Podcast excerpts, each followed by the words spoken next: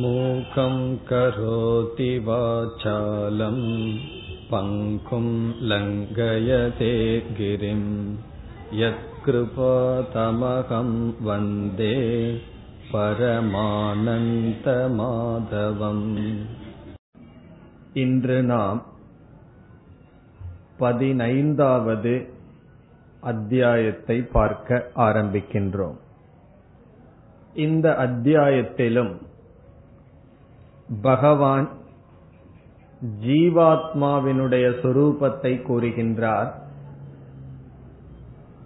அந்த ஜீவாத்மா உண்மையில் பரமாத்மாவாகவே இருக்கின்றது என்று கூறுகின்றார்.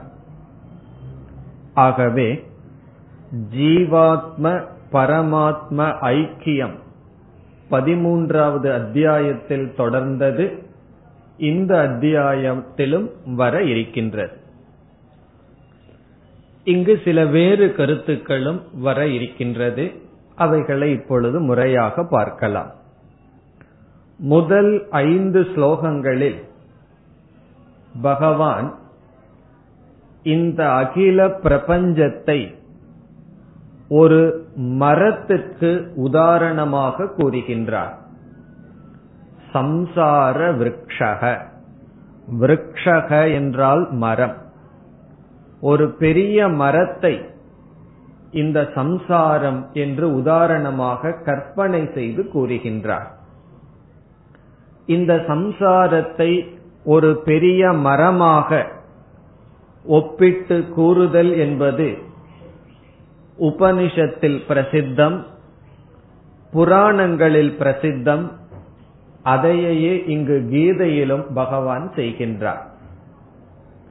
இந்த அகில பிரபஞ்சத்தை அஸ்வத்த விரக்ஷக அஸ்வத்த மரம் என்றால் அரச மரம். அரச மரத்துக்கு உதாரணமாக பகவான் பேசுகின்றார். அதை இரண்டு ஸ்லோகங்களில் பேசி பிறகு இந்த சம்சார விரக்ஷத்தை எப்படி நாசம் செய்வது அதற்கான உபாயத்தை பேசுகின்றார். அதுதான் இந்த அத்தியாயத்தில் முதல் ஐந்து ஸ்லோகங்களில் வர இருக்கின்ற கருத்து. நாம் அனுபவிக்கின்ற துயரத்தை இந்த உலகத்தை ஒரு பெரிய மரத்துக்கு உதாரணமாக கூறி இந்த மரத்தை எப்படி வெட்டி வீழ்த்துவது அதற்கான மார்க்கம் என்ன சம்சாரத்தை நீக்க என்ன உபாயம் இதுதான் வர இருக்கின்றது. பகவான் எப்படி கற்பனை செய்கிறார்? எந்தெந்த அங்கத்தை எதோடு ஒப்பிட்டு பேசுகின்றார்? இந்த சம்சார விருட்சத்திலிருந்து விடுதலை அடைய என்ன உபாயம் கூறுகின்றார்? இவைகளையெல்லாம் இப்பொழுது பார்க்கலாம். இங்கு உதாரணமாக எடுத்துக்கொள்ளப்பட்ட மரமானது அரச மரம். ஆலமரம் என்று ஒரு மரம் இருக்கின்றது. அதை சமஸ்கிருதத்தில் வட என்று சொல்வார்கள். அதற்கு கீழ்தான் தட்சிணாமூர்த்தி அமர்ந்திருக்கின்றார். அது ஆலமரம் வடவிரக்ஷக என்று சொல்லப்படும். ஆனால் இங்கு சொல்லப்படுவது அஸ்வத்த விரக்ஷக. அஸ்வத்த மரம் என்றால் அரச மரம். ஸ்வக என்றால் நாளை அஸ்வத்தம் என்றால் நாளைக்கு இப்படி இருக்குமா இருக்காதா என்று சொல்ல முடியாத நிலை. ஸ்வக திஷ்டதிவா நவா. ஒரு அனித்தியத்தை குறிக்கின்ற. நம்ம வீட்டுக்கு யாராவது வீட்டுக்கு போகணும்னு சொன்னா மரத்தை அடையாளத்தை வச்சுட்டு போகக்கூடாது. ஒருவர் சொல்லுவார் இந்த மரம் இருக்கிறதா எங்க வீடும்பார். அடுத்த நாள் பார்த்தா வெட்டி இருக்கும். அங்க மரமே இருக்காது. அல்லது காத்துக்கு விழுந்திருக்கும். அப்படி நாளைக்கு இருக்குமா இருக்காதா என்ற அனித்தியமானது மரம் அதுதான் அஸ்வத்தக என்ற சொல் குறிக்கின்றது. இனி பகவான் எப்படி ஆரம்பிக்கின்றார் என்று பார்க்கலாம். அர்ஜுனனுடைய கேள்வி இந்த அத்தியாயத்தில் கிடையாது. பகவானே ஆரம்பிக்கின்றார்.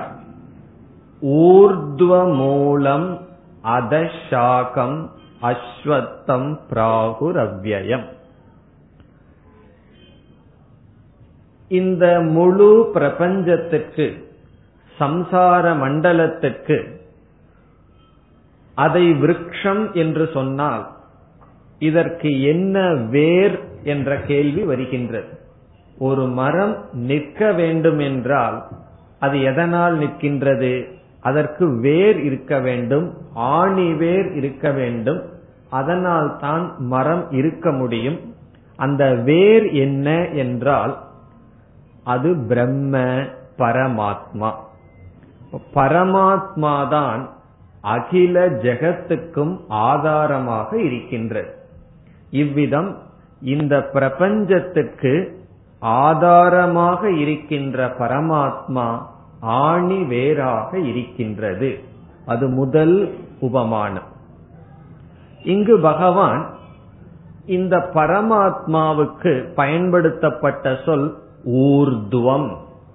இங்க முதல் சொல்லே ஊர்துவம். ஊர்துவம் என்றால் உயர்ந்தது மேலானது என்று பொருள். மூலம் என்றால் வேர். அந்த ரூட் வேறே பல வேர்கள் இருக்கின்றன கிளை வேர்கள். அத பிறகு சொல்லுவார் பகவான். ஆணி வேர் முக்கியமான வேராக இருப்பது மூலம் ஊர்துவம். ஊர்துவம் என்ற சொல் இங்கு பரபிரம்மத்தை குறிக்கின்றது. பிரம்மத்தை வேறாக கொண்டது இந்த அஸ்வத்தம் என்ற சம்சார விரக்ஷம் பிறகு அத சாகம் ஷாகாகா என்றால் கிளைகள் பெரிய பெரிய கிளைகள். ஒரு மரத்துக்கு வேருக்கு அடுத்தது என்னன்னா பெரிய பெரிய கிளைகள். அந்த கிளைகள் என்ன என்றால் பஞ்சபூதங்கள் சூக்மமான ஸ்தூலமான பஞ்சபூதங்களே கிளைகளாக இருக்கின்ற. இங்கு பகவான் பஞ்சபூதம் என்று சொல்வதற்கு பதிலாக இந்த மரத்தினுடைய கிளைகளானது அதக கீழ் நோக்கி இருக்கின்றது என்று சொல்றார். இப்ப நேரடியா படிச்ச என்ன பொருள் கிடைக்கிறது? அஸ்வத்தம். இந்த சம்சார விரக்ஷத்துக்கு மூலம் வேறானது மேலாகவும் இதனுடைய கிளைகள் கீழாகவும் இருக்கின்றது. இதுதான் அப்படியே மொழிபெயர்த்தால் அதனால சில புஸ்தகத்துல பார்த்தீங்கன்னா தலைகீழா ஒரு விருட்சத்தை போட்டு வைத்திருப்பார்கள் இந்த அத்தியாயத்துக்கு முன்னாடி. அது இதனுடைய மொழிபெயர்ப்பின்படி போட்டா அப்படி தெரியும். இந்த சம்சார விருட்சத்தினுடைய வேர் மேலே இருக்கின்றது இதனுடைய கிளைகள் கீழே இருக்கின்றது. ஆனால் இதனுடைய பொருள் என்ன? இந்த சம்சார விரக்ஷத்துக்கு வேறாக இருப்பது மேலான பிரம்மன். மேலே என்றால் மேலானது. இந்த ஊர்துவம்ங்கிறதுக்கு ரெண்டு அர்த்தம். ஒன்று உயர்ந்தது அழியாதது இனி ஒன்று கண்ணுக்கு தெரியாது என்று பொருள். நம்ம வேற கண்ணுல பார்க்கிறோமா? பார்ப்பதில்லை. அப்படி கண்ணுக்கு தெரியாது மேலானது. இனி இரண்டாவது அதசாகம் என்று சொல்றார். பெரிய பெரிய கிளைகள் கீழ் நோக்கி இருக்கின்றன என்று கற்பனை செய்கிறார் பகவான். இந்த உலகமானது ஐந்து பூதங்களினால் ஆனது. அதெல்லாம் நமக்கு தெரியும். ஆகாசம் வாயு அக்னிகி நீர் பூமி என்ற ஐந்து தத்துவம். இது சூக்மமாகவும் ஸ்தூலமாகவும் ஆன பூதங்கள். இவைகளினால் தான் அனைத்து பொருள்களும் செய்யப்பட்டிருக்கின்றன.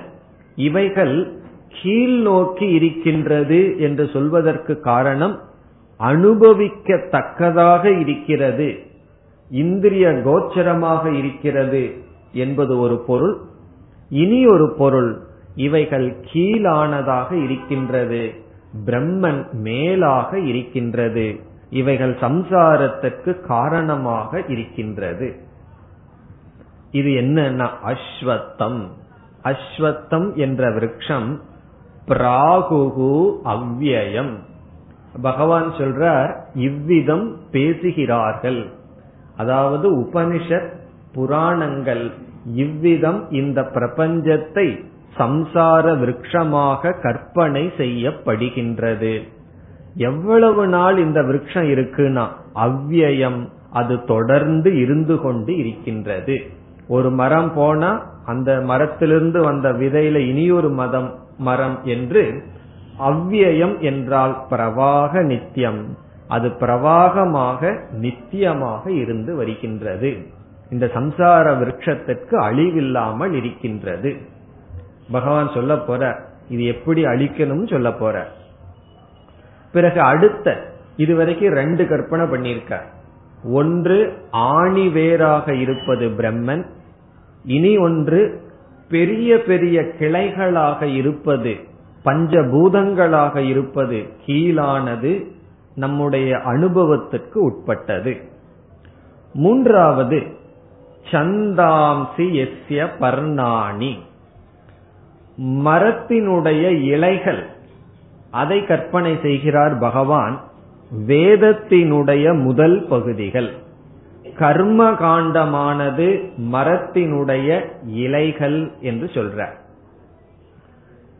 மரத்தினுடைய இலைகள் வேதத்தினுடைய கர்ம காண்டம் இங்கு சந்தாம்சி என்றால் வேதத்தின் கர்ம காண்டம் பர்ணாணி இலைகள்.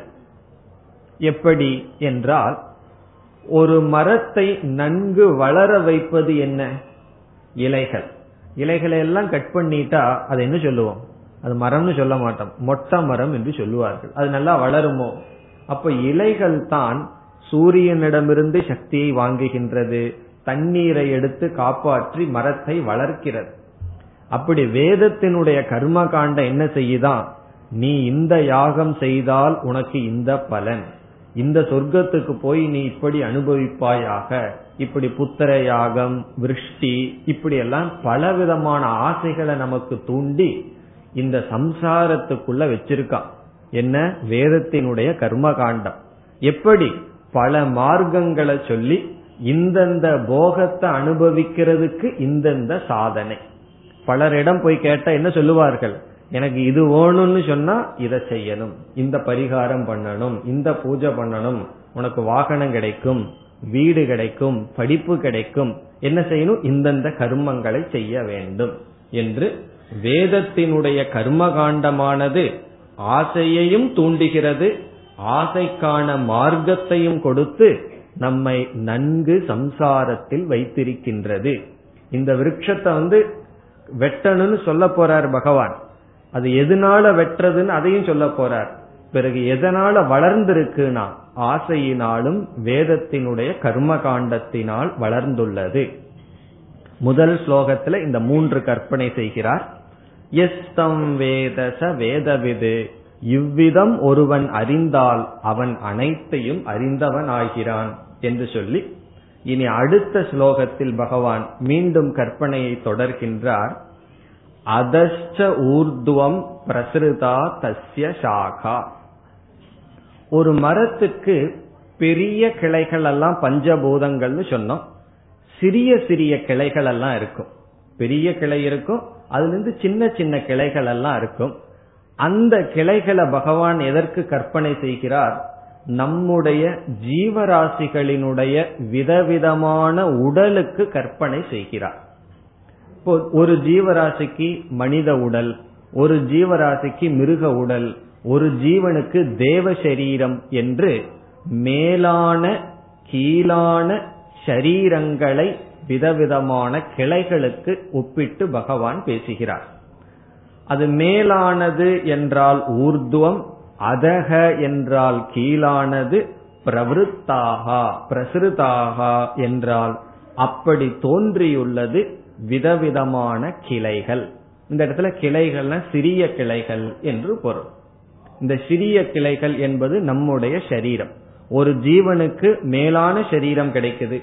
மனிதனிலிருந்து ஆரம்பித்து தேவர்கள் வரை சிலருக்கு வந்து கீழான சரீரம் கிடைக்கின்றது. மிருகங்கள் பறவைகள் பூச்சிகள் ஊர்வன பரப்பன என்றெல்லாம். அப்படி இந்த பிரபஞ்சம் இந்த சம்சார விரக்ஷத்தில் கீழானதும் மேலானதும் கிளைகள் போல. என சில கிளைகள் மேல நோக்கி இருக்கும் சில கிளைகள் கீழ் நோக்கி இருக்கும். அப்படி விதவிதமான சரீரங்களை கொண்டது சம்சார விரக்ஷம் இனி இந்த கிளைகள் எதனால சக்தியை அடைகிறது? சில கிளைகளை பார்த்தா ரொம்ப வீக்கா இருக்கும். சில கிளைகள் நல்ல திருடமா இருக்கும். அப்படி ஒரு ஜீவனுக்கு சரீரம் எப்படி திருடமாகிறது? என்றால் அதற்கு பகவான் சொல்றார் குண பிரவருத்தா விஷய பிரவாலாக. நமக்கு விஷயம் விஷயம் என்றால் ஆசையை தூண்டுகின்ற பொருள்கள். அந்த பொருள்களினாலும் சத்துவம் ரஜஸ் தமஸ் என்ற குணங்களினாலும் வளர்ந்த கிளைகள் உறுதியை அடைந்த கிளைகள்னு சொல்ற இங்க கிளைகள்னா யார்? நம்முடைய சரீரம். நம்முடைய உடல் எப்படி உறுதியை அடைந்துள்ளதாம்? குண பிரவருத்தாக இப்ப குணம்னா உங்களுக்கு தெரிந்திருக்கும் நம்ம படிச்சிருக்கோம் சத்துவ குணம் ரஜோகுணம் தமோ குணம் இந்த மூன்று குணமும் என்ன செய்யுதான்?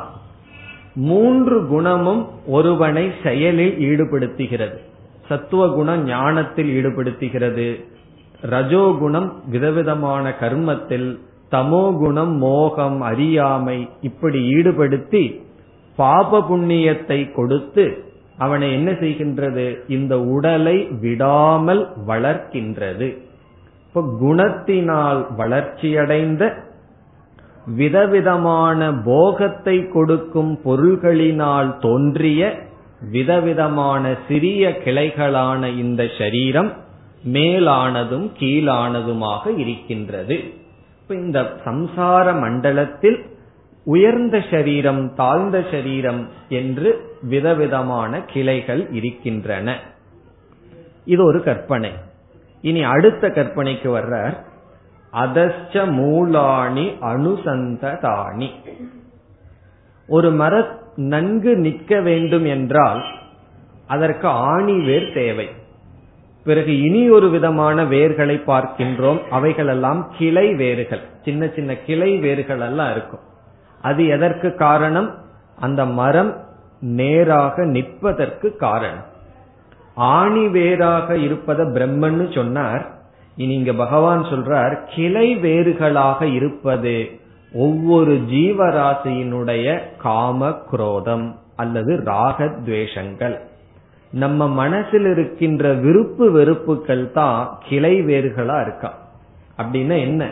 இந்த சம்சாரத்தை நம்ம விழாம காப்பாற்றிட்டு இருக்கிறது யாருன்னா நம்முடைய மனசில் இருக்கின்ற காம குரோதங்கள். விருப்பு வெறுப்பு. எளிமையா சொல்லணும்னா விருப்பு வெறுப்புகள். இப்ப விருப்பு வெறுப்பு என்ற கிளை வேறுகளினால் பற்றி இருக்கின்றது இந்த சம்சாரம். சம்சார விருட்சம். அதை சொல்லி பிறகு இந்த சம்சார விருட்சம்ங்கிறது வந்து எப்படி கிளை வேறுகளாக இருக்கிறது என்றால் ஆசை மனதில் இருந்தால் ஆசையை நிறைவேற்றிக் கொள்வதற்காக செயலை செய்வோம். கர்மத்தை பண்ணுவோம். இப்ப காமத்திலிருந்து வருவது கர்மம். கர்மம்னா செயல்கள். செயலிருந்து வருவது பாப புண்ணியம். பாப புண்ணியம் உடலை கொடுக்கின்றது. இப்ப பாப புண்ணியத்திலிருந்து உடலை வாங்குறோம். உடலிலிருந்து ஆசையை ஆசையினால் செயல் செய்கிறோம். செயலிலிருந்து பாப புண்ணியம் என்று கர்மத்தை வளர்க்கின்ற பாப புண்ணியத்தை வளர்க்கின்ற இந்த கிளை வேறுகள் ராகத்வேஷம் என்ற கற்பனை செய்கிறார். இதெல்லாம் மனிதனுடைய லோகத்தில். என்ன மிருகங்கள் வந்து புதுசா பாவம் புண்ணியம் செய்ய முடியாது. இருக்கிற பாப புண்ணியத்தை தீர்த்துட்டு போகும். மனிதன்தான் புதிதாக பாப புண்ணியத்தை சேர்க்க முடியும். ஆகவே மனுஷ்ய லோகே இந்த மனித லோகத்தில் கிளை வேறுகளாக இருப்பது பாப புண்ணியங்கள் இனி அடுத்த ஸ்லோகத்தில் என்ன சொல்றார்? இந்த சம்சார விரக்ஷங்கிறது வெறும் தோற்றம் மித்யா என்று மூன்றாவது ஸ்லோகத்துல சொல்ற இப்படி ஒரு சம்சார விரக்ஷத்தை எங்காவது நம்ம பார்க்க முடியும்னா முடியாதுன்னு சொல்ற இந்த அத்தியாயத்தை நம்ம படிச்சுட்டு இந்த சம்சார விரக்ஷத்தை நான் போய் பார்க்கணும்னு எங்க பாக்கிறது இந்த உலகம்தான் சம்சார விரக்ஷம் இது தனியா இப்படி ஒரு விரக்ஷம் கிடையாது. எங்காவது சரீரம் தொங்கிட்டு இருக்கிற மாதிரி எல்லாம் ஒரு மரங்கள் கிடையாது. இந்த உலகம்தான் சம்சார விரக்ஷம் இத வந்து இப்படித்தான்னு வாயில விளக்க முடியாதுன்னு பகவான் சொல்ற அதாவது லட்சணம் சொல்லி இதுதான் சம்சார விரக்ஷம்னு சொல்ல முடியாது. ந ரூபம் அஸ்ய ததா உபலபியதே. இதற்கு வந்து லட்சணம் சொல்லி விளக்க முடியாது. இதற்கு ஒரு ஆதியும் கிடையாது அந்தமும் கிடையாது இதற்கு இடைநிலையும் கிடையாதுன்னு சொல்ற.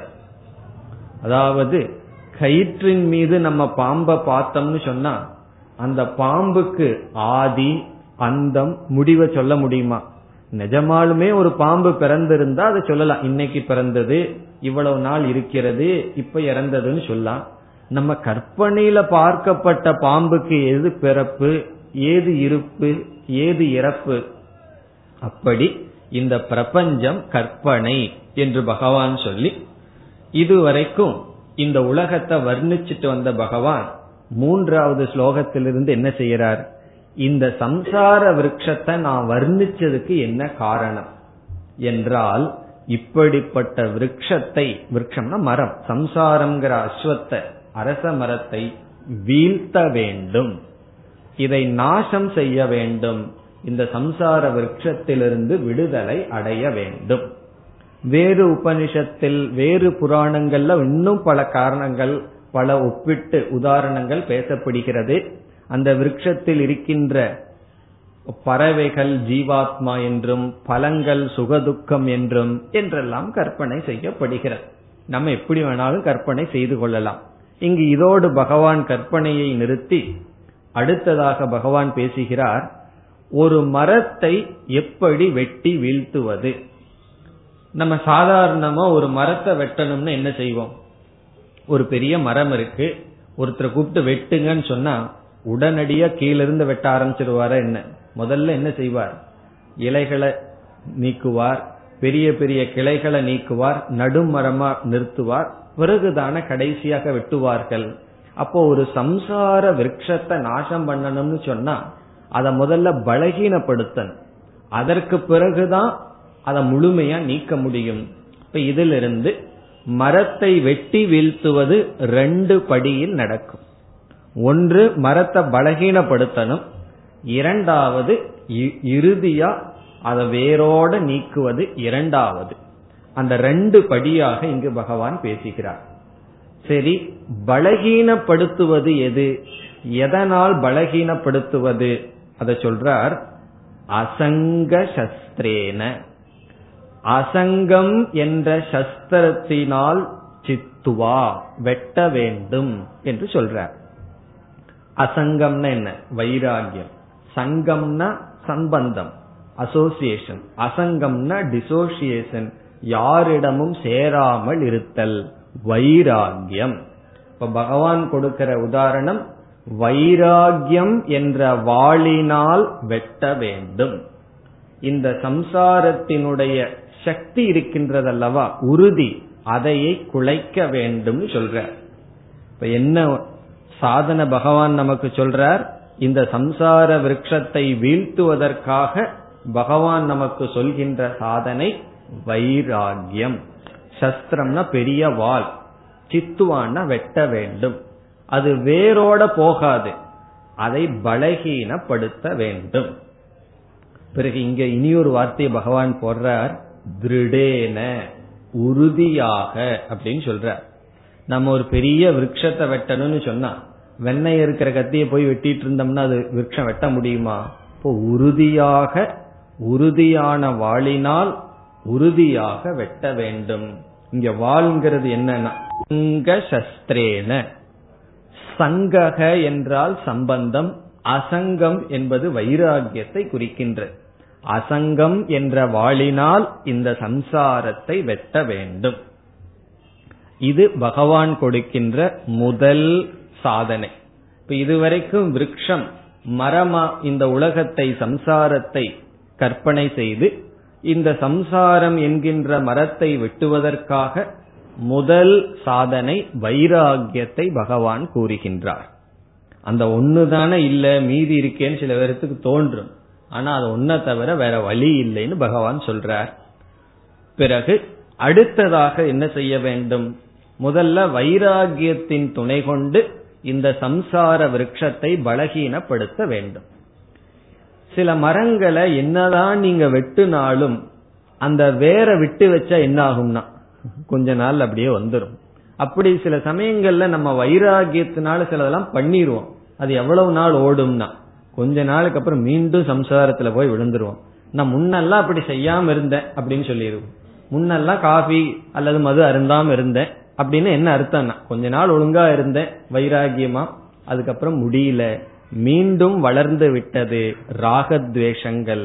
அப்ப என்ன ஆகும்னா மீண்டும் சம்சாரத்துல விழுந்துருவோம். இப்ப என்ன செய்யணும்னா அதை பலப்படு பலகீனப்படுத்தினதற்கு பிறகு மீண்டும் வர்றதுக்குள்ள வேரோட புடுங்கி எரிஞ்சிடும் ஒரு மரத்தை வெட்டிட்டு ஒரு ஆறு ஒரு ரெண்டு வருஷத்துக்கு அப்புறம் மீண்டும் போலான்னா அப்ப என்ன அதுக்குள்ள மீண்டும் வளர்ந்துரும். அதனால வைராகியம் வந்தவுடன் வைராகியம் போறதுக்கு முன்னாடி அந்த வைராகியம் தீர்ந்து போறதுக்கு முன்னாடி என்ன செய்யணுமா? அடுத்த ஸ்லோகத்துல சொல்றார் ததப்பதம் தத் பரிமார்கி தவ்யம் வைராகியம் கொஞ்சம் வந்துதா குருவை நாடி செல்லுங்கள் அப்படின்னு சொல்றார் பகவான். தத் பதம் அந்த பதத்தை தேடுங்கள். ரொம்ப அழகான சொல் பரிமார்கி தவ்யம் என்றால் பிரம்மத்தை தேடுங்கள் பிரம்மத்தை நாடுங்கள். அந்த பதத்தை பிரம்மத்தை அறிந்து கொள்ள முயற்சி செய்யுங்கள். பிரம்ம ஞானத்தை அடையுங்கள் என்பது பொருள். வைராகியம் வந்ததற்கு பிறகு வைராகியத்தினால் இந்த ராகத்வேஷங்களை எல்லாம் கொஞ்சம் குறைத்து சம்சார விரக்ஷத்தை பலகீனப்படுத்தியவுடன் அப்படியே இருந்து விட வேண்டாம். எனக்கு தான் வைராகியம் வந்துடுதே போதுமே நினைக்க வேண்டாம். ஏன்னா மீண்டும் வந்துவிடும். அதற்குள் அந்த பதத்தை நாடுங்கள். பரிமார்கி தவ்யம்னு சொன்னா நாடுதல். இதனுடைய பொருள் பிரம்ம ஞானத்தை அடைய வேண்டும் என்று சொல்ற. பிறகு அந்த பிரம்மத்தை அடைதல் என்றால் என்ன? பிரம்மத்தை அடைஞ்சிட்டா மீண்டும் சம்சாரம் வந்துருமா? அந்த பயம் நமக்கு வரலாம். அது வராதுன்னு சொல்றார். எஸ்மின் கதா ந நிவர்த்தந்தி பூயக. எந்த பிரம்மத்தை அடைந்தால் மீண்டும் திரும்பி வருவதில்லையோ அதை வேரோட அழிச்சிட்டோம் அப்படின்னா அது மீண்டும் அது வராது. ஒரு விதைய வந்து நம்ம வந்து ரோஸ்ட் பண்ணிட்டோம்னு வச்சுக்குவோமே பிறகு தீயில போட்டு எடுத்துட்டோம்னா அது வித மாதிரி தெரிஞ்சாலும் அதுல மீண்டும் வருகின்ற சக்தி இல்லை. அதுதான் பிரம்மன். அப்படி எந்த ஒரு பதத்தை பதம் இங்க வார்த்தையை சொல்ற பதம்னா பிரம்ம. எந்த ஒரு பிரம்மத்தை அறிந்தால் மீண்டும் சம்சாரத்தில் விழுக மாட்டோமோ அதை தேட வேண்டும். அதை நாட வேண்டும். அதை நோக்கி செல்ல வேண்டும். அதை நோக்கி செல்வதுன்னா என்ன? எங்க வேதாந்த உபதேசம் இருக்கின்றதோ அங்கு செல்ல வேண்டும். சாஸ்திரத்தை நாட வேண்டும். சாஸ்திரத்தை பின் பயன்படுத்தி ஞானத்தை அடைய வேண்டும். இப்ப பகவான் வந்து சம்சார விரக்ஷத்தை மூலத்தோடு அடியோடு நீக்குவதற்காக என்ன உபாயம் சொல்கின்றார்? ஆத்ம ஞானம் இப்போ ஒரு மரத்தை பலகீனப்படுத்துவது வைராகியம் பலகீனப்படுத்தப்பட்ட மரத்தை வேரோடு சாய்ப்பது ஆத்ம ஞானம் இப்ப ஆத்ம ஞானத்தை அடைந்து சம்சார விரக்ஷத்திலிருந்து நீங்கள் சென்று விடுங்கள் நிவர்த்தியை அடையுங்கள். மீண்டும் வந்துருமாங்கிற பயம் இல்லைன்னு இங்க பகவான் சொல்றார். எந்த பிரம்மத்தை அடைஞ்சா நீங்க திரும்பி வரமாட்டீர்களோ அந்த பதத்தை நாட வேண்டும். இது இரண்டாவது சாதனை. இனி இதை விட இனி ஒரு முக்கியமான சாதனையை சொல்றார். நான்காவது ஸ்லோகத்துல இரண்டாவது வரியில அது என்ன சாதனை என்றால் பக்தி என்ற சாதனை. ஈஸ்வரன் மீது பக்தி செலுத்துதல் என்ற சாதனை. தமேவ சாத்தியம் புருஷம் பிரபத்யே அதாவது முமுக்ஷு சொல்ல வேண்டிய வார்த்தையை பகவானே சொல்றார். பிரபத்யே என்றால் நான் சரணடைகின்றேன். அந்த ஈஸ்வரனை நான் சரணடைகின்றேன் என்ற பக்தி தேவை என்ற சாதனையை பகவான் சொல்றார். வைராகியம்னு முன்னாடி சொன்னார் புரிஞ்சது. அதுக்கப்புறம் வேதாந்த விசாரம் பண்ணி சாஸ்திரத்திலிருந்து பிரம்ம ஞானத்தை அடைஞ்ச அடையணும்னு சொல்ற இதுக்கு எதுக்கு இடையில பக்தி வந்ததுன்னு சொன்னான். இந்த பக்தி என்பது மிக மிக முக்கியம். இந்த பக்திங்கிற சாதனை தான் வைராகியம் நமக்கு வருவதற்கு காரணம். வைராகியம் நமக்கு வந்தால் அது நிலைத்திருப்பதற்கு பக்தி தான் காரணம். பக்தி தான் நம்மை குருவிடம் எடுத்து செல்லும். பக்தி தான் ஸ்ரத்தையாக மாறி நமக்கு வேதாந்தத்துல நம்பிக்கையை கொடுக்கும். இப்ப பக்திங்கிறது வந்து நான் பிரம்மஸ்வரூபமா இருக்கின்றேங்கிற வரைக்கும் செல்ல வேண்டிய சாதனை. அது மட்டுமல்ல இந்த வைராகியம் வேதாந்தம்னு வந்தோம்னா வேற எந்த சாதனையிலையும் உங்களுடைய குணத்தை மாற்றுங்கள்னு சொல்லவே மாட்டார் கோயிலுக்கு வரணும்னா குணத்தை மாத்திக்கணும்னு சொல்ல மாட்டார். டீசெண்டா ட்ரெஸ் போட்டு வான்னு சொல்லுவார்கள் போதும். பிறகு வேற ஏதாவது படிக்கணும்னு சொன்னா குணத்தை மாத்தவே வேண்டாம். ஆனா வேதாந்தத்துக்கு வந்தா என்ன சொல்லுவோம்? ராகத்வேஷம் இருக்கக்கூடாது பொறாமை இருக்கக்கூடாதுன்னு சொல்லி பகவான் வந்து கீதையில தெய்வீக சம்பத் ஆசுரி சம்பத்னு சொல்ல போற இப்படிப்பட்ட குணங்கள் இருக்க வேண்டும். இப்படிப்பட்ட குணங்கள் இருக்கக்கூடாதுன்னு சொல்ற இந்த குணத்தை மாத்துறது அவ்வளவு சுலபம் அல்ல மனசை அமைதிப்படுத்துறது அவ்வளவு சுலபம் அல்ல இப்ப என்ன ஆகும்னா கோவப்படுறதிலிருந்து விடுபடணும். முயற்சி செய்து பாருங்கள் தோல்வியை அடைவோம். எனக்கு தோல்வியே வரலையே என்ன? முயற்சி செஞ்சா தானே தோல்வி ஆகிறதுக்கு?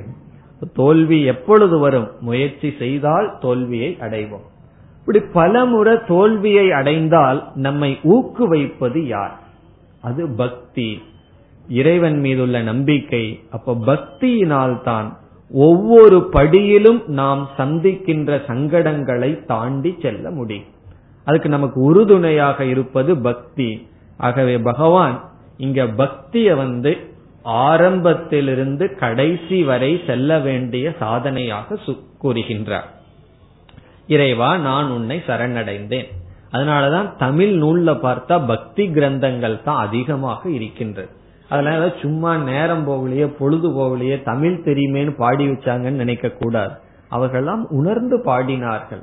தாய்மானவர் எவ்வளவு தூரம் மனசை நொந்து பாடியிருக்க அதனுடைய அர்த்தம் என்னன்னு சொன்னா அப்படிப்பட்ட மகான்களுடைய மனதே தாம் பக்குவப்படுறதுக்கு எவ்வளவு கஷ்டப்பட்டிருக்குன்னு சொன்னா அந்த பக்தியினால் தான் மனம் பக்குவத்தை அடையும். ஆகவே பக்தி என்ற சாதனையை பகவான் கூறுகின்றார். கூறி இனி ஐந்தாவது ஸ்லோகத்தில் பகவான் என்ன செய்கின்றார்? வெறும் பக்தி பிறகு வைராகியம் ஞானம். இது மட்டும் போதாது வேறு சில குணங்களும் தேவை. மனதுல வைராகியம் வந்து அந்த வைராகியம் வந்து ஞானபூர்வகமா வரணுமே தவிர வெறுப்பாக வரக்கூடாது.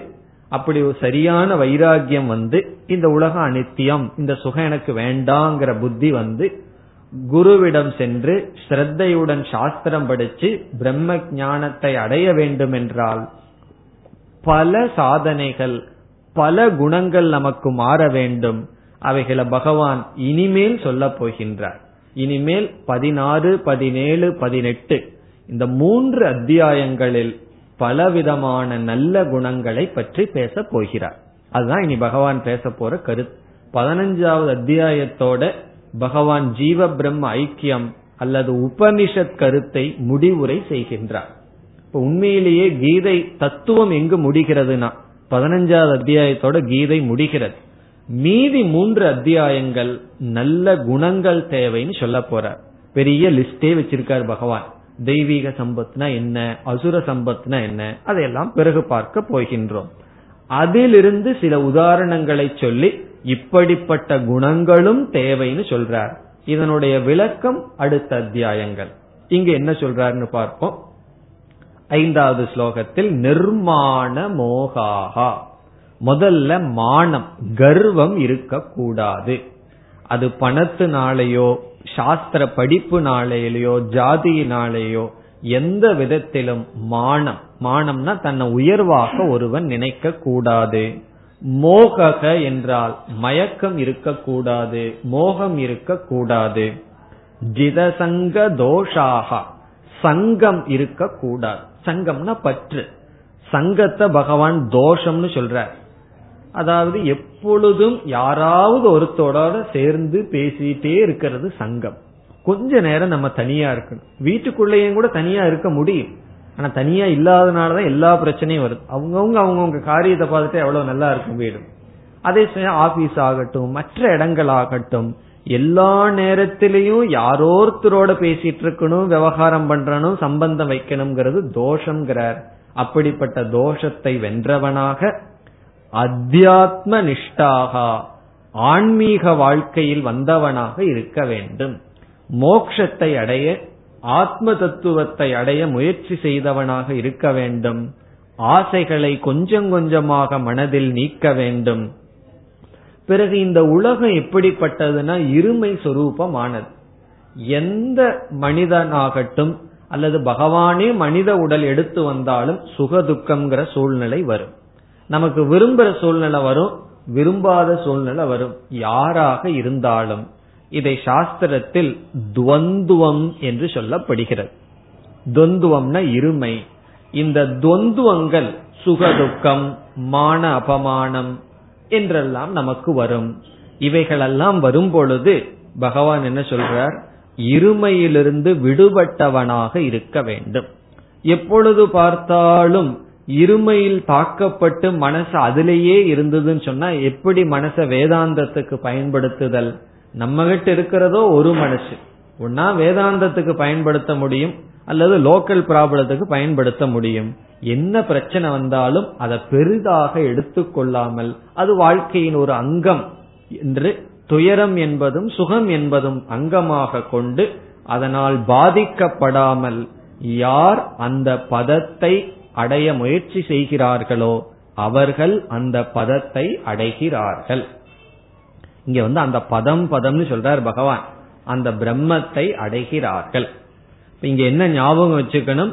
அசங்கம் பரிமார்கி தவ்யம் அசங்கம் பற்றில்லாதது அல்லது வைராகியம் என்ற வாளினால் பிரம்மத்தை தேடுதல் என்ற சாதனையினால் பக்தி என்ற பாவனையினால் இங்கு சொல்லப்பட்ட இருமையிலிருந்து கடந்து செல்லுதல் ஆசையை நீக்குதல் எப்பொழுதும் ஆன்மீக வாழ்க்கையை மேற்கொள்ளுதல் சங்கத்தை நீக்குதல் மீண்டும் பற்றை நீக்குதல் பிறகு மானம் உயர்வான எண்ணத்தை நீக்குதல் மோகத்தை நீக்குதல் இப்படிப்பட்ட சாதனைகளுடன் ஒருவன் சம்சார விருட்சத்தை நாசம் செய்ய வேண்டும்.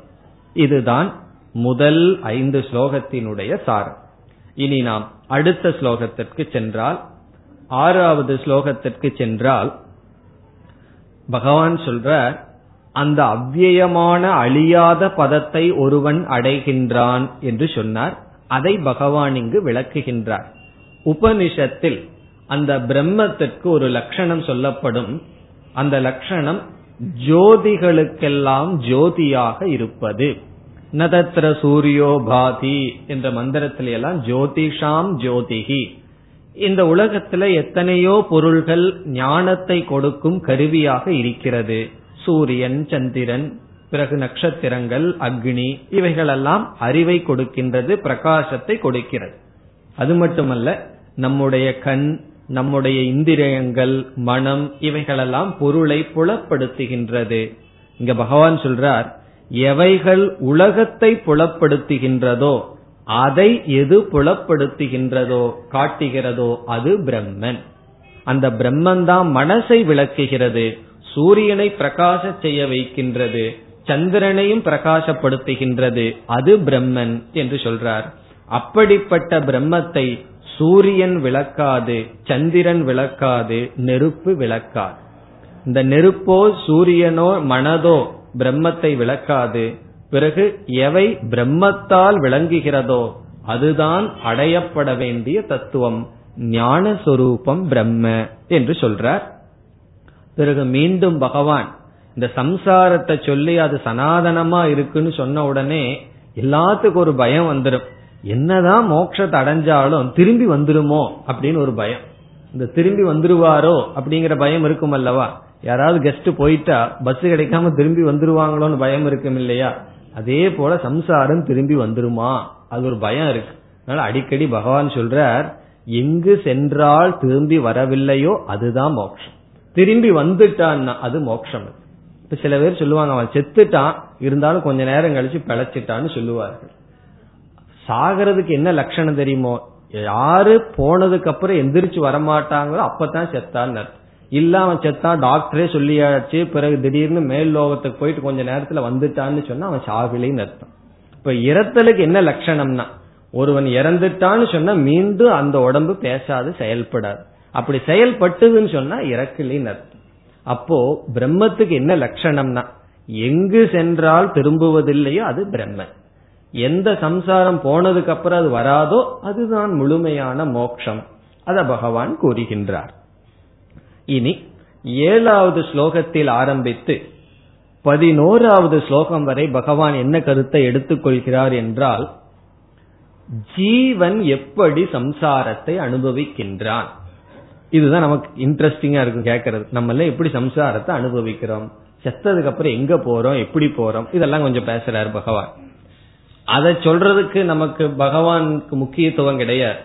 பகவான் என்ன சொல்ல போறார்? இதிலிருந்து இந்த விதத்தில் ஜீவன் சம்சாரத்தை அனுபவிக்கின்றான். ஆனால் உண்மையில் இப்படிப்பட்ட ஜீவன் பிரம்மத்திடமிருந்து வேறாக இல்லை. அதைத்தான் பகவான் சொல்ல விரும்புகின்றார்.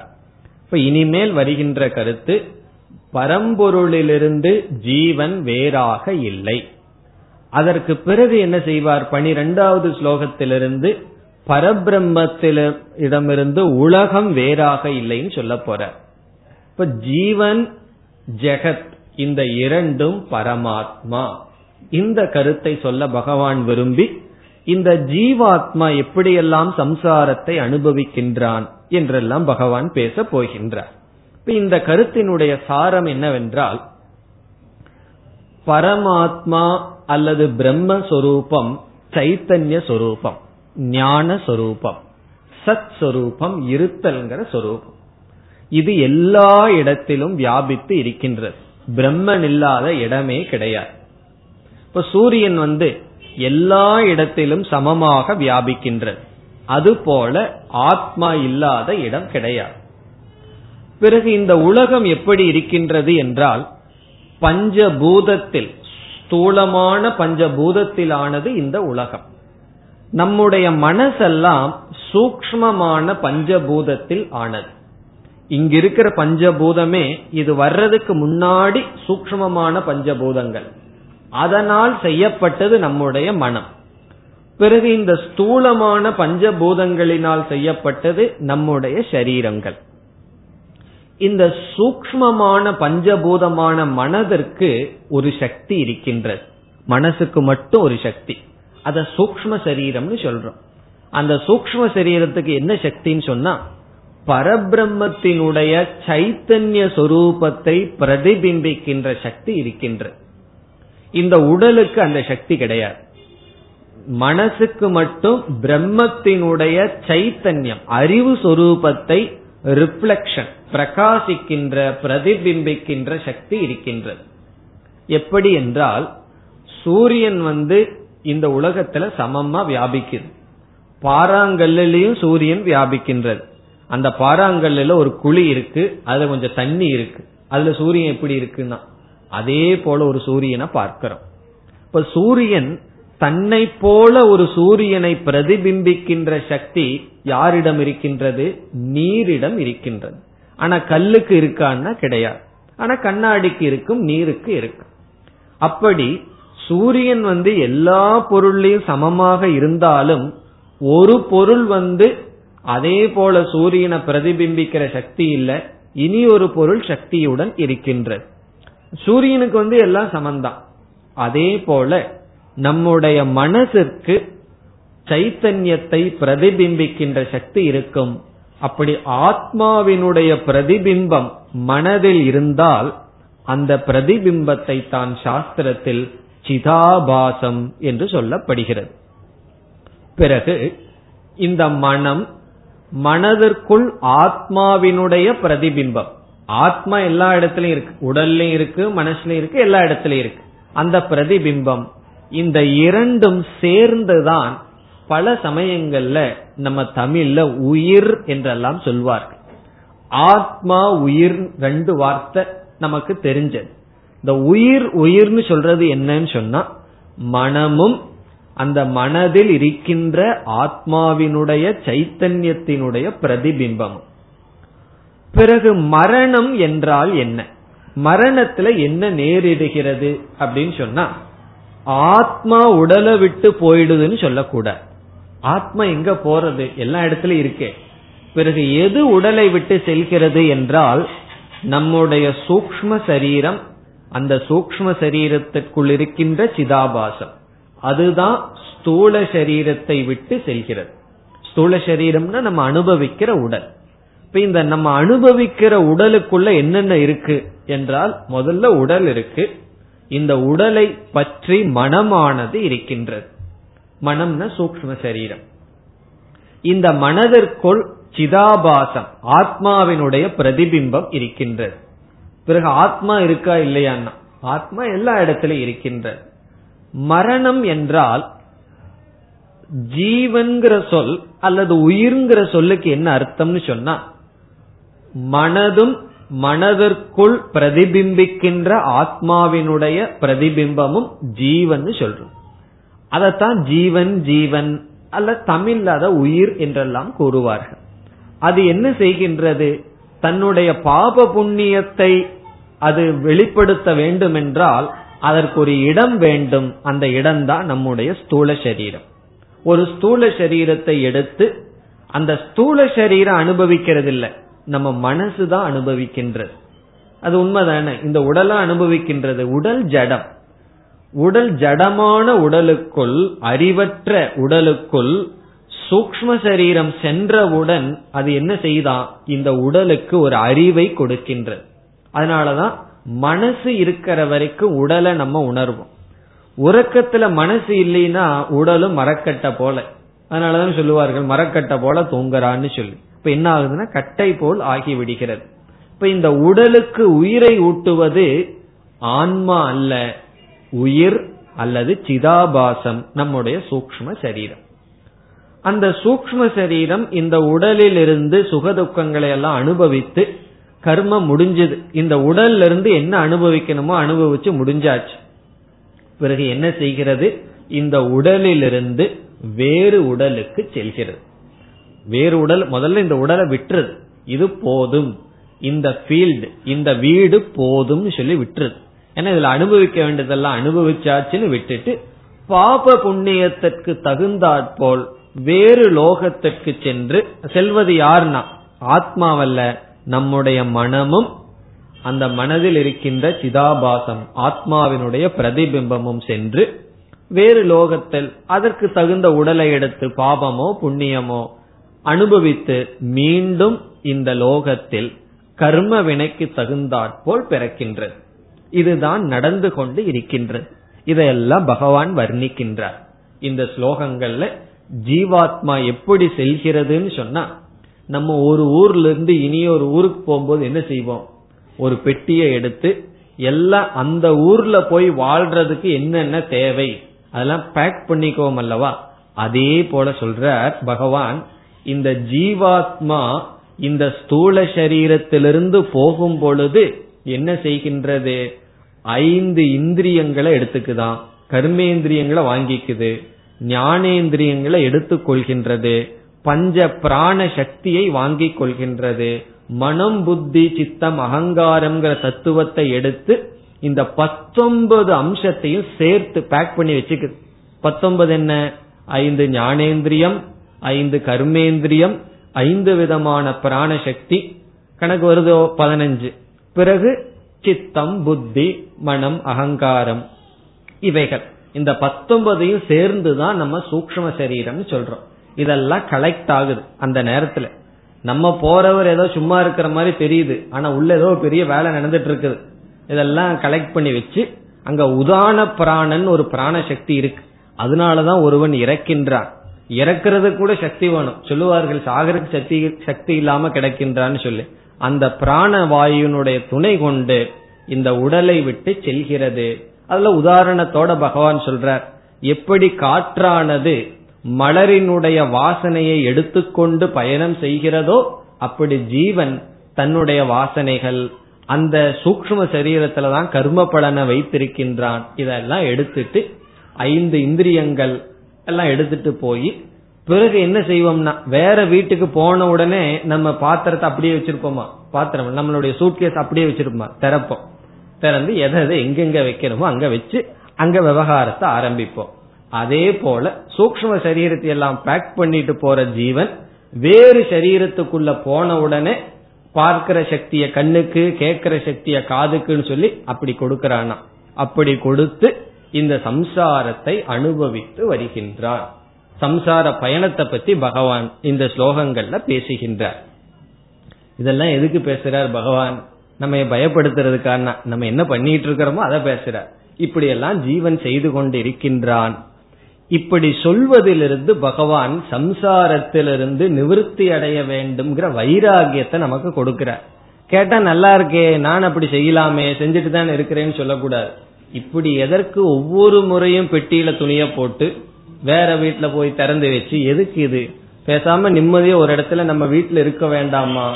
என்றால் அது வயசான காலத்துல டிராவல் பண்ணணுமா தெரியும். நமக்கு ஏன் இந்த வேலை வந்ததுன்னு சொல்லி. அப்படி நாம் சலித்து இனிமேல் இந்த பயணமே வேண்டாம். பயணங்கள் முடிய வேண்டும்னு சொல்லி நமக்கு வைராகியம் வர வேண்டும். அதற்காக பகவான் பேசுகிறார்.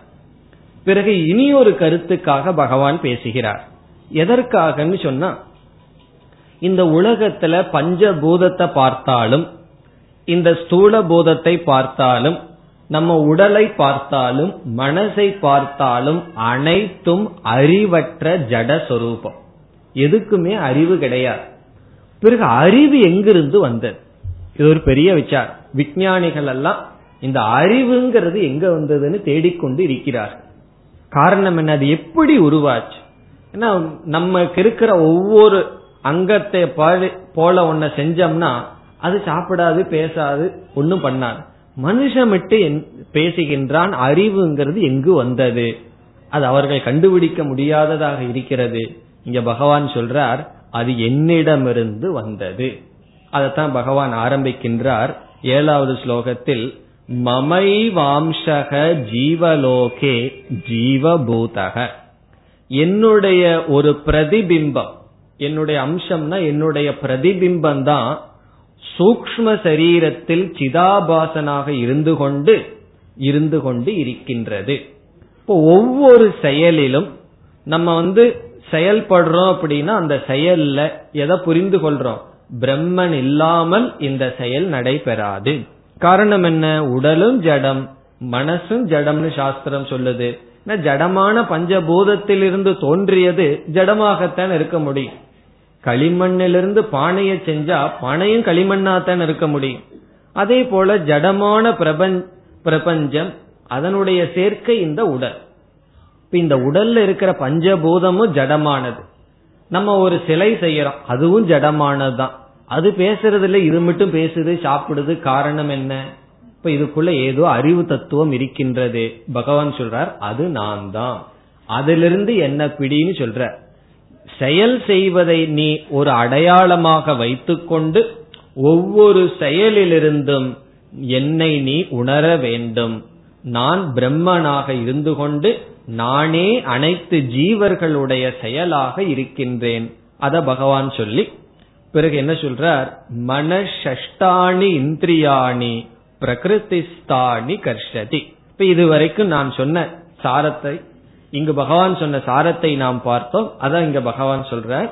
மரண காலத்தில் வேறு ஒரு சரீரத்தை எடுக்க வேண்டிய காலத்தில் இந்த உடலில் இருக்கின்ற ஐந்து இந்திரியங்கள் மொத்தம் பத்தொன்பது அம்சங்களை சார்ந்த சூக்ம சரீரம் என்ன செய்கின்றது? இழுக்கின்றது. இழுத்து என்ன செய்கின்றதாம்?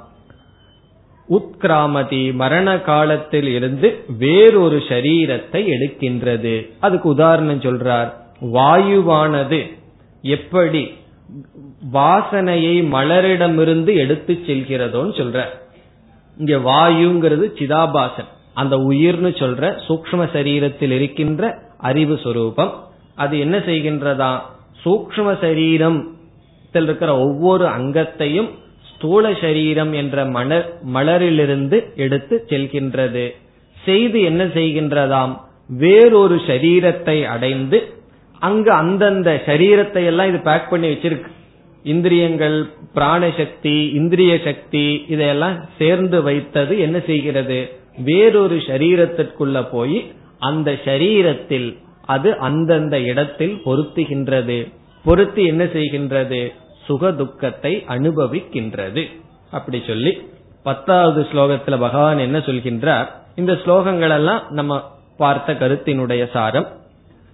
ஒவ்வொரு மனிதனுடைய வாழ்க்கையில் நாம் செய்கின்ற ஒவ்வொரு செயல் அது பேசுறதாகட்டும் தூங்குறதாகட்டும் சாப்பிட்றதாகட்டும் எழுந்திருக்கிறதாகட்டும் அதையே சொல்ற உட்கிராமந்தம் ஸ்திதம் வா புஞ்சானம் வா ஒவ்வொரு செயலிலும் ஞானியானவன் அந்த சைத்தன்யத்தை உணர்கின்றான். அறிவுன்னு ஒன்னு இருந்தாத்தேன இதை செய்ய முடிகிறது என்று.